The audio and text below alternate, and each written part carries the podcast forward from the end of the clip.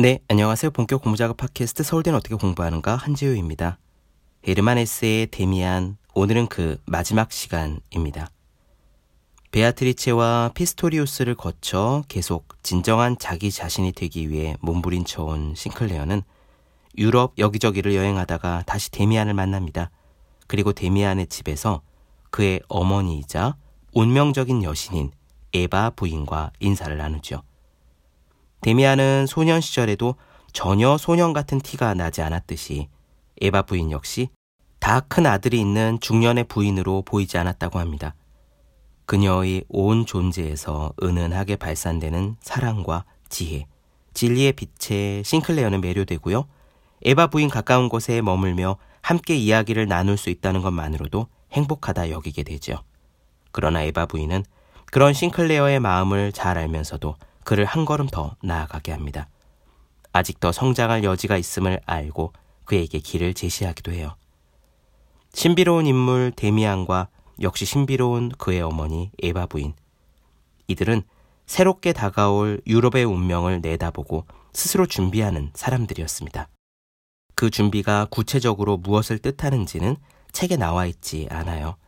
그들은 역사를 탐구하고 고대로부터 내려오는 종교를 연구하고 그 바탕 위에 새로운 가치관과 운명관을 수립하기 위해 토론하고 행동하고 있었다 정도로 상상하시면 되겠습니다. 오늘은 이 마지막 부분, 에바 부인과 싱클레어의 대화, 그리고 데미안이 운명에 준비하는 자세에 대해 역설한 내용을 나누어 드리면서 데미안을 마치도록 하겠습니다. 운명에 준비한다는 것은 무엇을 의미할까요? 운명의 인물이 된다는 것은 어떤 의미일까요? 헤세는 그것을 구체적으로 표현하진 않았습니다. 그러나 데미안의 작품 전체를 통틀어 운명의 인물이 되는 방법, 진정한 나 자신이 되는 방법에 대해 한 가지 길은 제시되어 있습니다. 그건 이 책의 거의 마지막 페이지에 이르러 나오는 데미안의 말이에요. 자기 자신의 내부에 귀를 기울여야 해. 그러면 내가 너의 내부에 있음을 알게 될 거야. 자, 그러면 데미안의 마지막 이야기 직접 들어보시죠. 시작하겠습니다.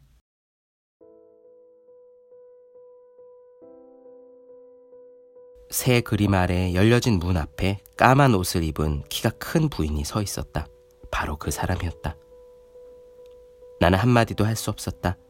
자신의 아들처럼 시간과 나이를 초월한 활기와 의지에 넘치는 얼굴에 아름답고 품이 있는 자태의 부인이 나를 향해 정답게 미소를 보내고 있었다. 그 여자의 눈길은 충족이었고 그 여자의 인사는 귀향을 뜻했다. 나는 아무 말 없이 그녀에게 두 손을 뻗었다. 그녀는 굳건하고도 따스한 두 손으로 내 손을 잡아주었다.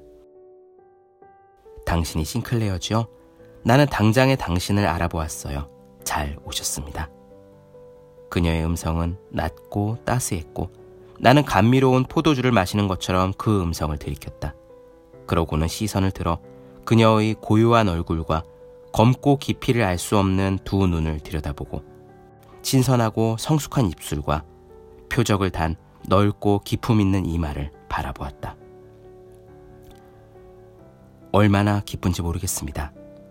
이렇게 말하면서 나는 그녀의 두 손에 입을 맞추었다. 저는 한평생 길 위에서 헤맸던 것 같습니다. 이제야 집에 돌아온 듯 합니다.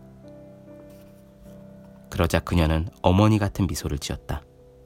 아무도 집으로 돌아갈 수는 없어요. 그러나 친밀한 두 길이 나란히 뻗어 있을 때는 온 세계가 잠시 동안 고향처럼 느껴지지요. 그녀는 음성이나 이야기하는 태도가 아들과 매우 비슷했다. 그러나 어찌 보면 전혀 딴판이기도 했다. 모든 것이 한결 성숙하게 느껴졌고 더 따스했으며 더 분명하게 느껴졌다. 옛날 데미안이 그 누구에게도 소년의 인상을 주지 않았던 것처럼 그의 어머니도 다 큰 아들이 있는 어머니처럼 보이지 않았다. 얼굴과 머리칼에 감도는 숨결은 젊고 감미로웠으며 황금빛의 살결은 생기 있었고 주름살이라고는 찾아볼 수 없었으며 그 입은 마치 꽃처럼 피어 있었다. 내가 꿈속에서 본 것보다 훨씬 더 위풍 있는 모습으로 그 여자는 지금 내 앞에 서 있었는데 그녀 가까이에 있는 것으로 사랑의 행복을 느끼게 해주었고 그녀에게 따스한 시선을 받는 것으로 벅찬 충족감을 안겨주었다. 이것이 나의 숙명이 내게 모습을 보여준 새로운 영상이었다. 이제 더는 엄격하지도 고독하지도 않았으며 너무나 성숙했고 기쁨에 넘쳤다. 나는 새삼스레 결심할 필요도 없었고 아무런 기원도 하지 않았다.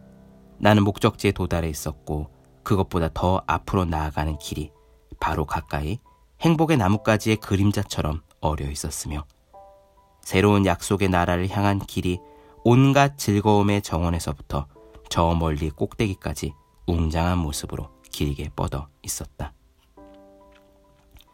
지금 여기에서 이 부인을 알고 그녀의 음성을 음미하며 그녀 가까이에서 숨 쉴 수 있다는 것만으로도 나는 행복했다.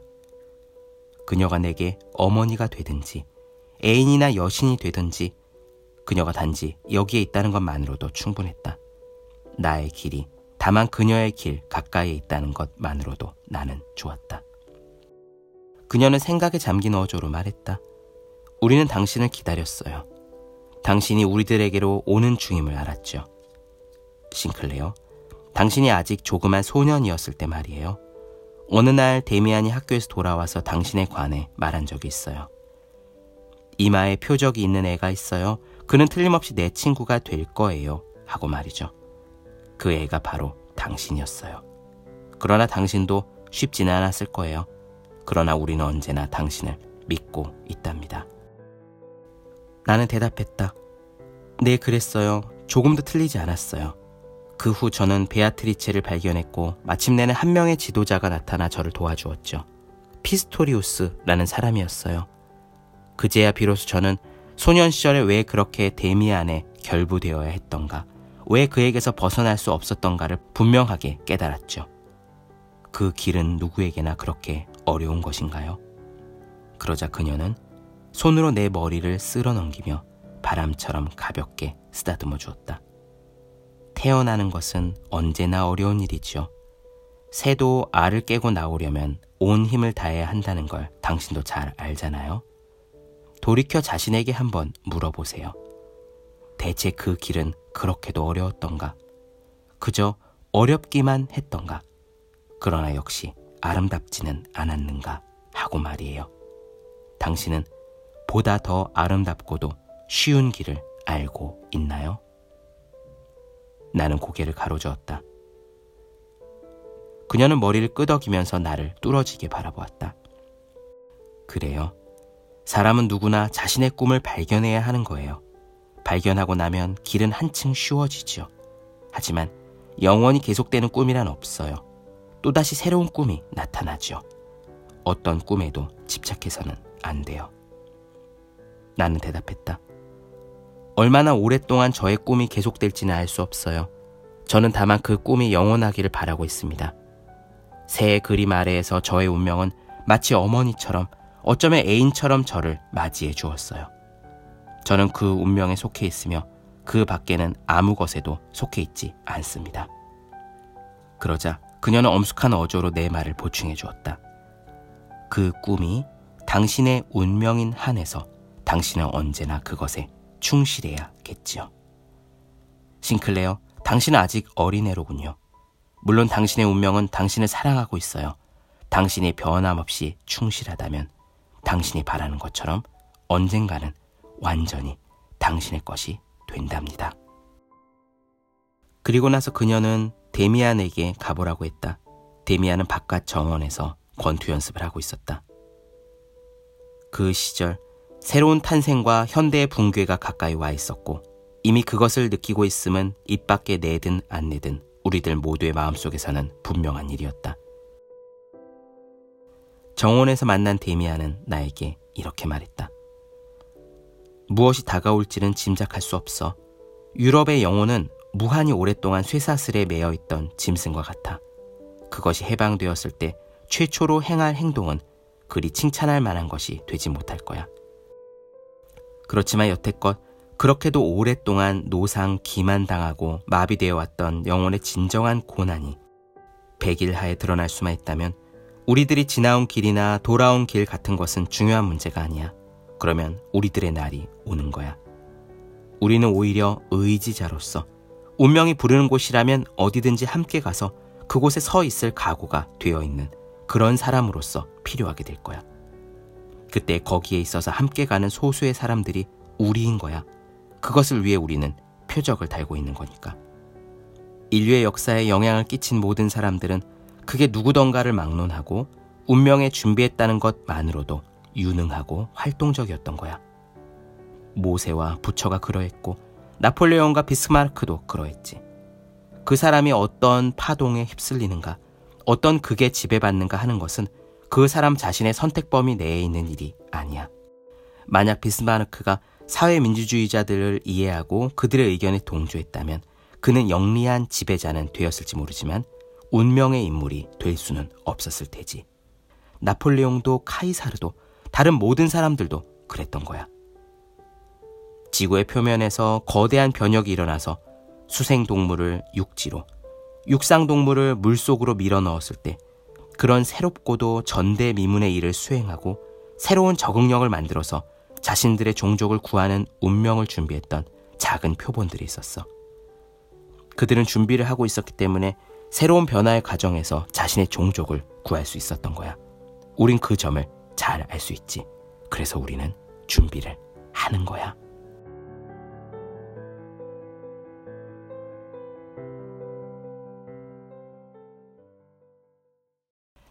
본격 공부작업 팟캐스트 서울대는 어떻게 공부하는가 헤르만 헤스의 데미안 나눠드렸습니다. 더 많은 이야기가 궁금하신 분들은 제 유튜브 채널 제우의 서재, 네이버 블로거 생긴 즐거운 편지, 카카오 브런치 한재의 브런치, 인스타그램에서 해시태그 제우의 서재 검색해 주시면 좋겠습니다. 또 해야 하는 일과 하고 싶은 일 사이에서 고민하며 쓴 첫 번째 에세이 노력이라 쓰고 버티기라 읽는 공부하시는 모든 분들을 위해 어떻게 공부하는 게 효과적인 설명을 혼자 하는 공부의 정서 그리고 책상에 올려두기만 해도 공부하고 싶어지는 365 홍콩 캘린더 아직 읽지 않으셨다면 꼭 한번 읽어보셨으면 좋겠습니다. 그럼 오늘 여기까지 할게요. 전 다음 시간에 뵙겠습니다. 여러분 모두 열심히 공부하십시오. 저도 열심히 하겠습니다.